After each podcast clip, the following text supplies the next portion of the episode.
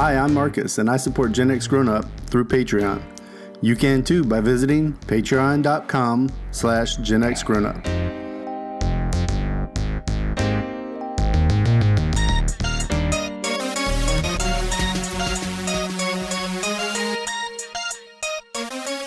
Drawn and Paneled is the comic book showcase podcast from Gen X Grown Up. Every Wednesday, we bring you news, reviews, interviews, insight, and commentary on the comic books we love from the golden age to the modern age.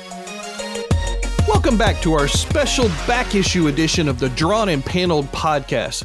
This is the edition where we like to take a single story, book, or character and dig in deep. With me, as always, today is Jason. Hey, everybody. And back by popular demand from one of our previous back issue editions is Joel Rodriguez from Metal Ninja Studios. Joel, how you doing, buddy? Hey, George, it's great to be back. I really had fun last time and I'm excited to get back into it.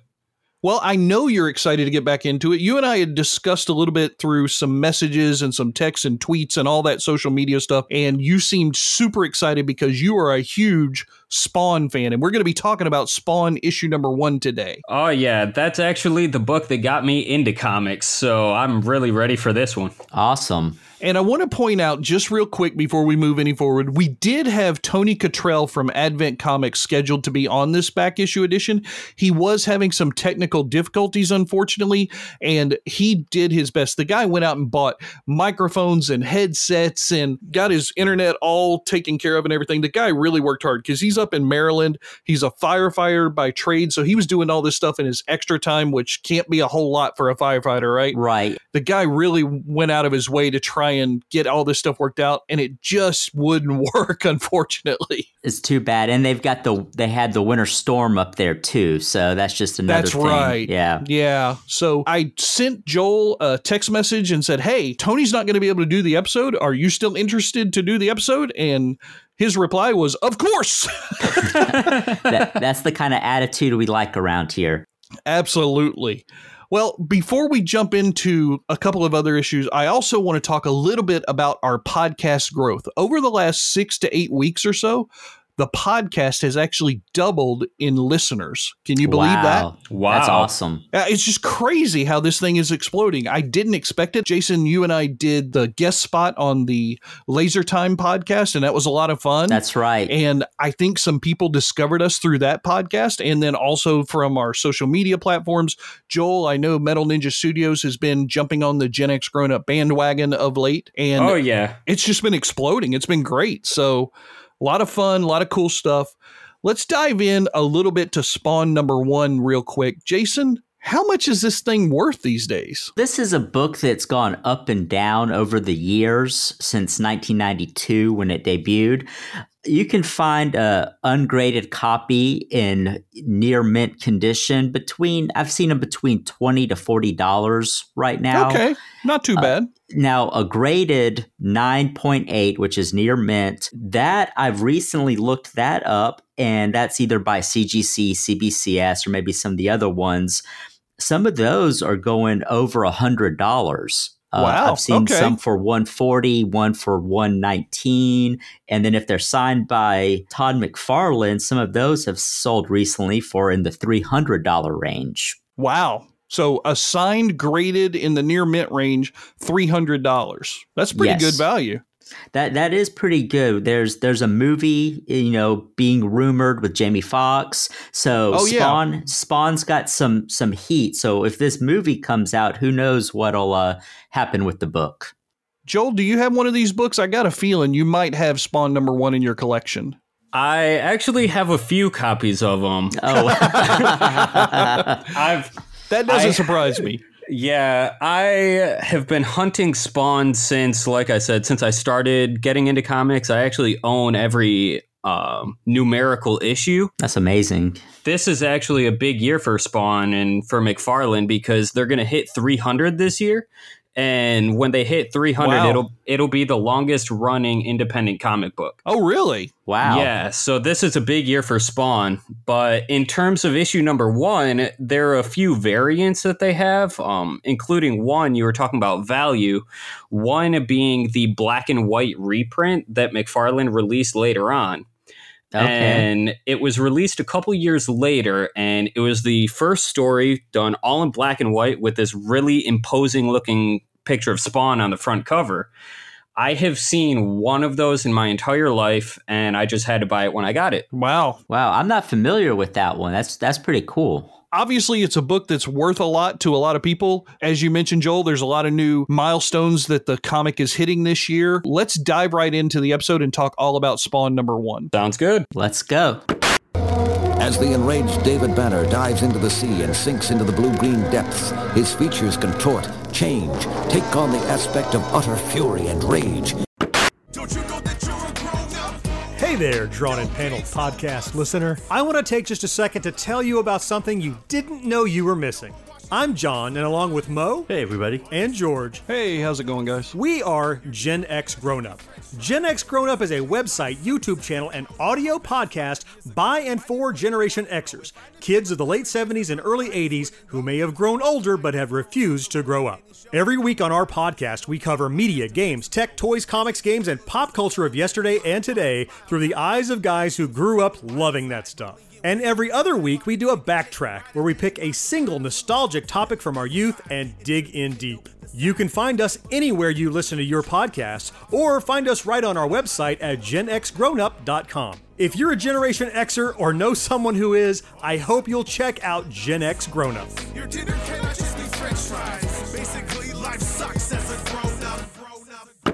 All right, guys. So, you know that when it comes to comics, as much as we love these stories, they're nothing without the people behind them. Yeah, good yeah, point. right.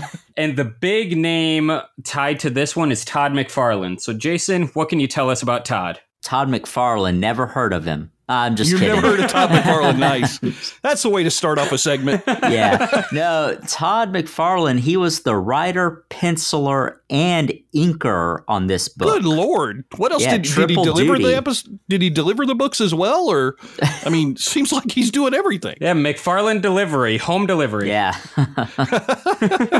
no, t- Todd is a superstar artist, in my opinion. Couldn't agree more. His fame was from Amazing Spider Man and then the adjectiveless Spider Man that he worked on for a while. Then he moved over to Image and started on Spawn. People, you know, kind of in my age bracket, Todd McFarlane's one of their favorite artists. I love his Oh, yeah. Spider Man. Yep. I think the Spawn, I think the artwork in this first issue, I almost like it better than some of his Spider Man artwork. Joel, what do you think about McFarlane? Are you as big a fan as I am? I am a huge McFarlane fan. Um, at some points, I've been called a fanboy. So, yeah. I, I follow everything that McFarlane has done. And like I said, just the artistic side behind it, and then even the business side, um, deciding to. uh, with the other six members of Image, break off from the big two and go start their own companies. And he even carried that into toys when he wanted Uh, to definitely. when he wanted to merchandise Spawn or uh, create merchandise for Spawn, he didn't like what the toy companies were providing for him, so he said, "Screw it, I'll do it myself." Well, now, so Todd is obviously huge in the comic world. Everybody knows his name, but he can't be the only guy who worked on this book. Who did the color for this one, Jason? There were three colorists for Spawn, number one.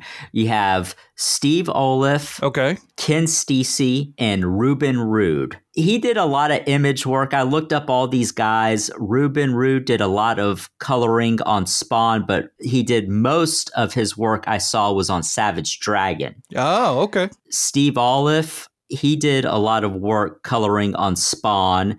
And the third guy, Ken Stacey, he did some image stuff. He also worked on some a lot of stuff in the 80s with Now Comics. Hmm, Joel, are you familiar with these guys? Yep, mostly with their Spawn stuff, um, but they've done. well, obviously. Right.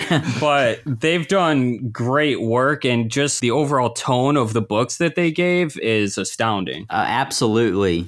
Well, I know that these books are super popular, so obviously the colorists were a big part of that. But there's still one last little artist that we usually like to talk a little bit about when we can find them, and that's the letterers. Were there multiple letterers, one letterer? Who worked on this one, Jason? There was one letterer that I could find, Tom Orzechowski. This guy is amazing. I don't know if either of you have heard of him before. Oh, yeah. Joel, where are you familiar with this guy? When it comes to letterers, because I am actually a letterer myself, so I follow all of these people. And Oh, okay. okay awesome. And when it comes to letters, Orzechowski is my idol as much as McFarlane is when it comes to writing and business. Wow. Okay. And one of the main reasons for that is because of his run on Spawn. He is still on Spawn to this day. He is the mo- Really? Wow. He's the most consistent part of Spawn in the fact that he's done every single issue except for one. And that was because the- Really? they wanted to test out a backup letterer. So they let another letterer do one issue. If I remember correctly, it was number 14. And that was the only issue that he's not credited as the letterer. Out of all 268 of them, or no, 290 at this point. Yeah. Wow. Wow, that's amazing. Yeah, I don't think he's going anywhere anytime soon. So I've been following him for a long time. He has got to be my favorite letterer. Man, that's crazy. I love the fact that somebody actually has a letterer as a hero. That's just Yes. great. like, you know, I expect somebody to say Todd McFarlane is my idol. I wish I could do stuff as good as him. But to hear that you have a letterer as your go-to guy, your hero, that's just cool. Lettering is the invisible art. I don't think I can disagree with you because you created more comic books than I have. So there we go. After quick preparations, the dynamic duo, Batman and Robin, peer through masks at Gotham City, slipping away beneath them as they soar in the Batcopter over Gotham Harbor. Have you ever wondered what it would be like if Toy Story was a slasher? What if Peter Pan required a sacrifice to get into Neverland? The Dusk County Chronicles, the first official release from Metal Ninja Studios, is set for release in mid 2019. It's a horror parody mini anthology that takes your favorite childhood stories and dreams and twists them into nightmares. This comic is perfect for anyone who loves reliving the stories of their youth while also seeing them in a new light. Visit metalninjastudios.com slash genxgrownup to read the first two stories and sign up to get notified first when the comic comes out in mid-2019. Well, guys, we've talked about the creators.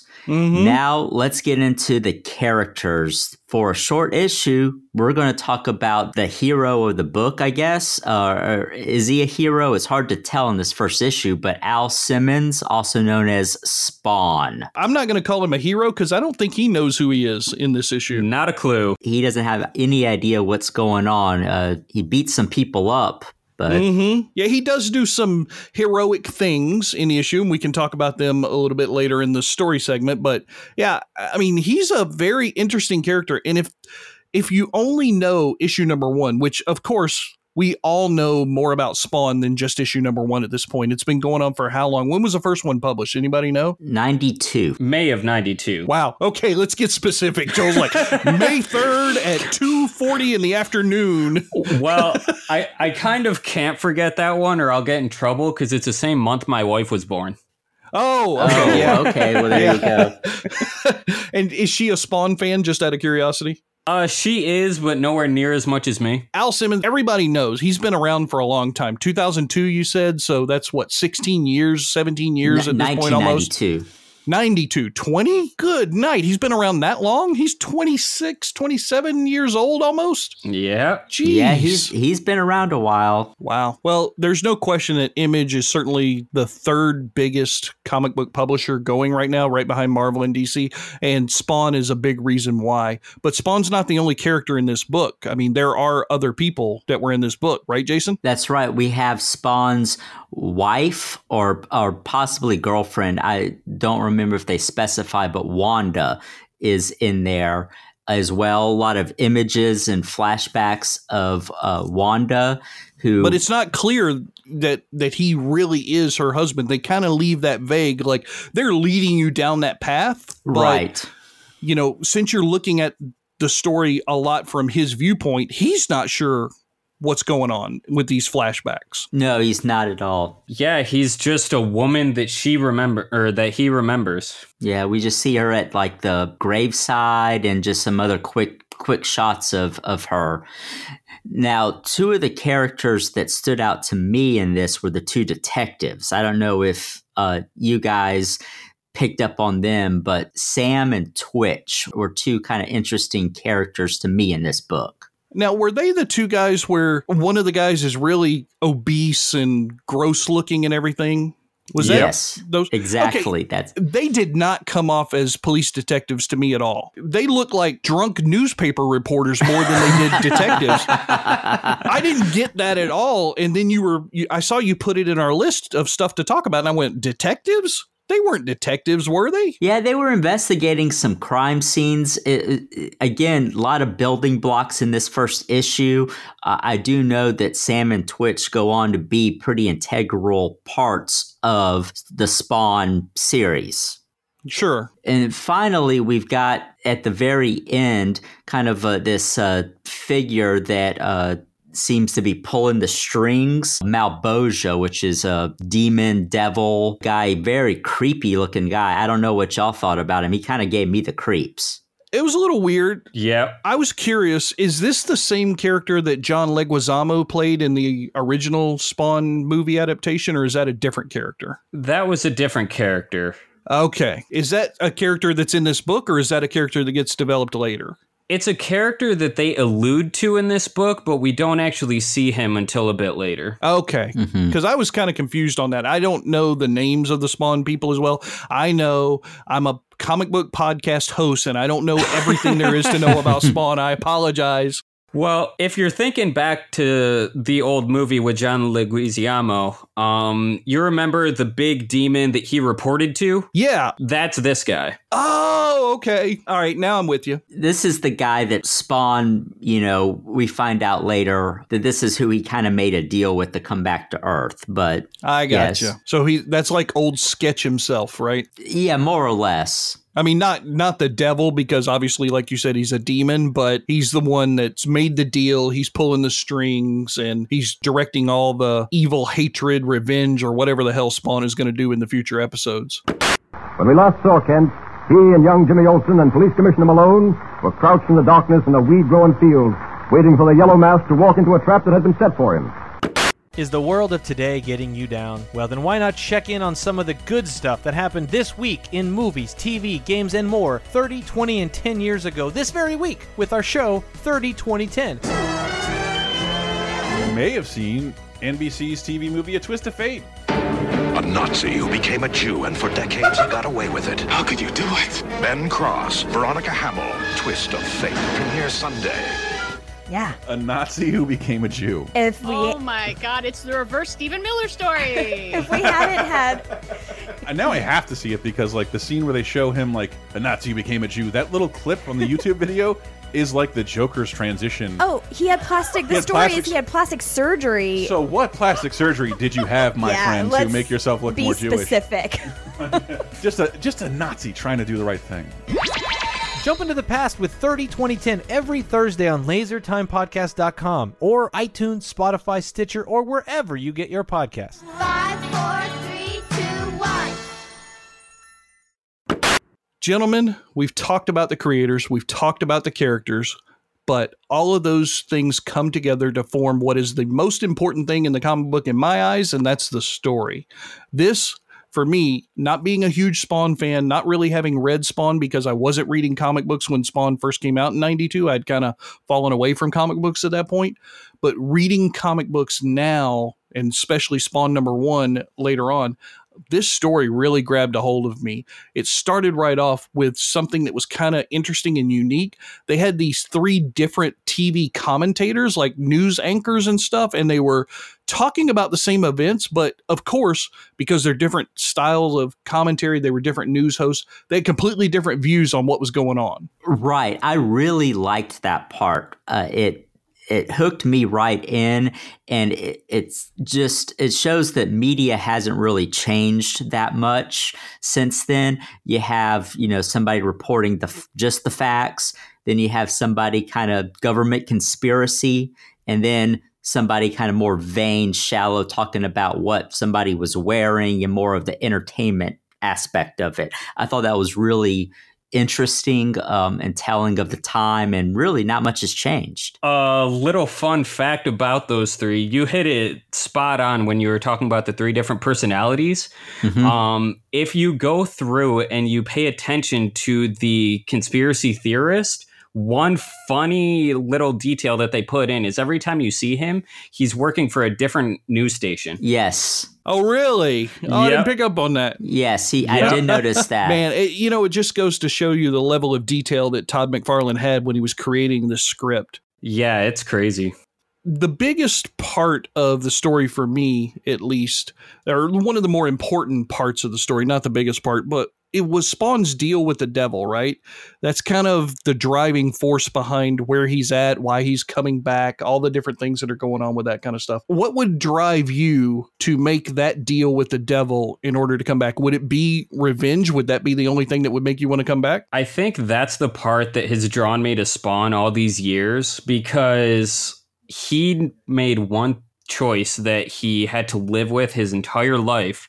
And it was for the one thing that a lot of us can deal with or can relate to. It was for his wife. Yeah, that's true. Yeah, especially being married now, I relate to Spawn a lot more than I did when I was a kid, and I just thought the art looked cool.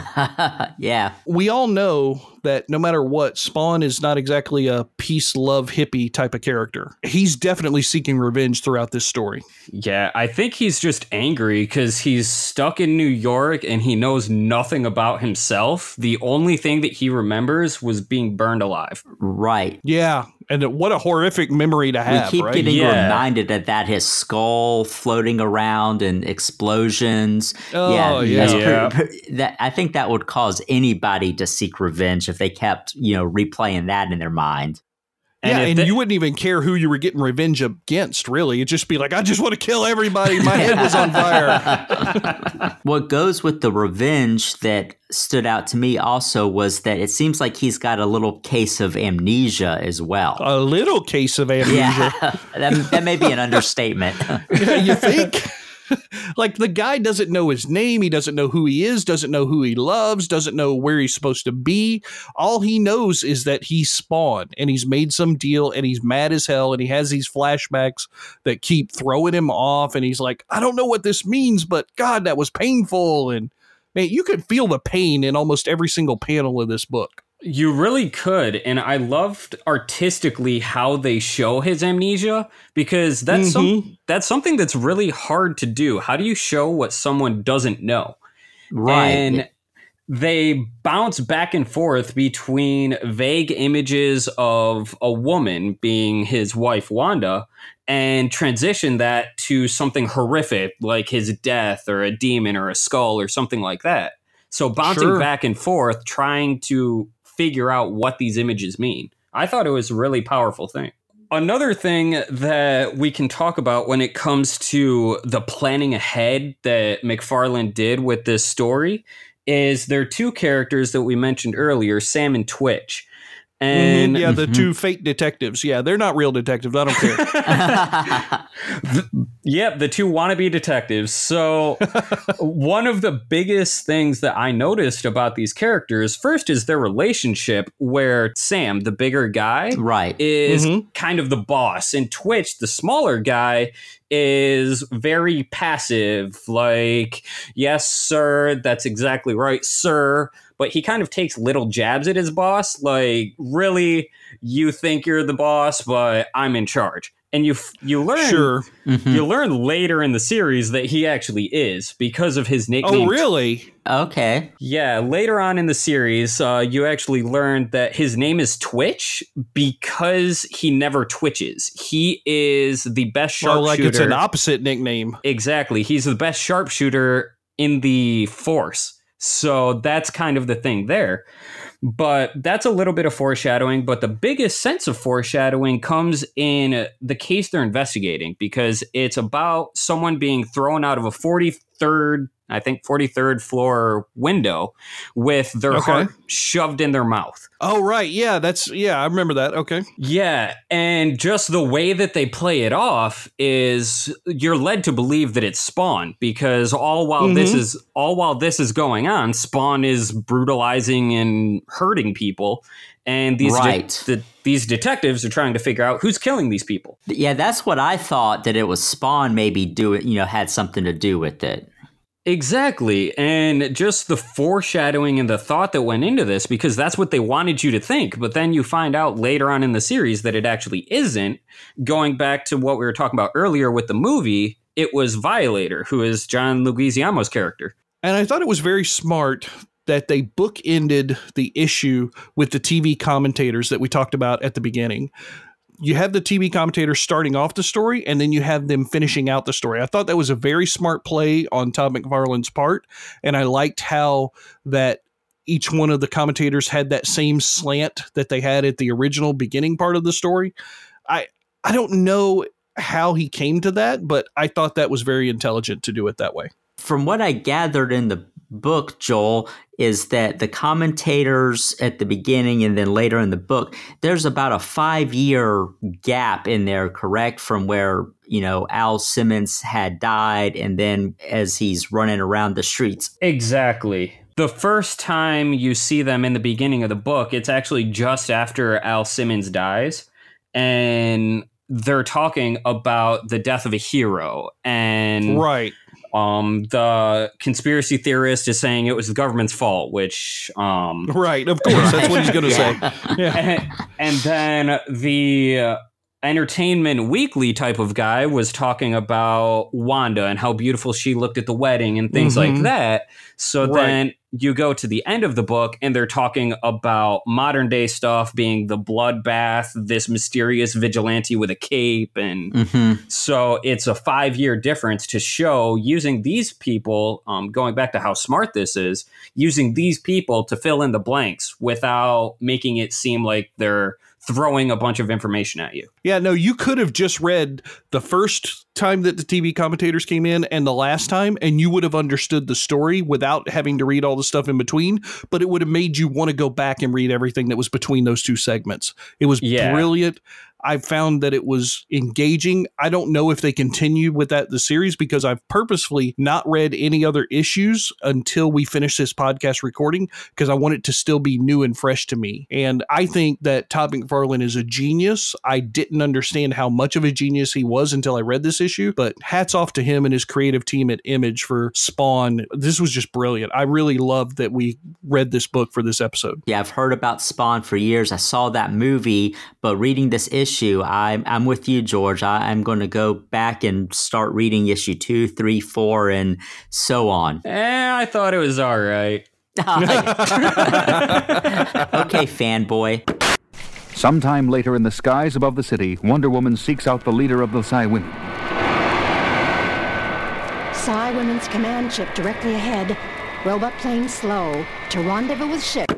Huckleberry Comics is a publisher working on creating the most innovative and unique graphic novels, one shots, manga, tabletop games, and even eventually video games. Right now, we're working on getting ready to launch Dream State Radicals, a project which has taken 18 artists over two years to create. It's a gritty sci fi thriller in the vein of Deus Ex, Blade Runner, Detroit, and so many more. It's an awesome graphic novel with tons of free concept art and will be launching on Indiegogo early 2019. Follow us on Twitter at HuckleberryDSR, like us on Facebook, or check out our website to learn more. If anything in this episode has piqued your interest, we put links in the show notes you can click on to find out more. Catch up on past shows and be alerted every week when a new one drops by subscribing to us wherever you get your podcasts. We love to hear from our podcast listeners, so email your thoughts, suggestions, questions, ideas, or complaints on this or any other episode to podcast at drawnandpaneled.com. And that will wrap it up for this back issue edition of the Drawn and Paneled podcast. Before we head out, Joel, I want to give you a chance to tell all the wonderful listeners there exactly where to find everything Metal Ninja Studios. Thanks, George. Be sure to check us out at metalninjastudios.com forward slash Gen X Grown Up, where you can download a free Ashcan preview of our upcoming comic, The Dusk County Chronicles. Perfect. And thank you again for joining us and saving our bacon. We had a guest who was scheduled, but he had a lot of technical difficulties, and thank you for jumping in and taking care of us today. Of course. Thanks for having me. And anytime you want to talk Spawn, you know who to call. Absolutely. Jason, thank you as well for being here. Oh, my pleasure. And we will see you guys next time. Bye. See you guys later.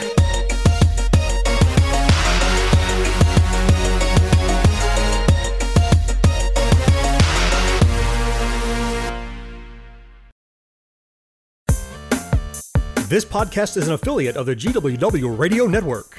Visit Geeks Worldwide at thegww.com for news, reviews, and opinions on video games, comics, TV, cosplay, and more.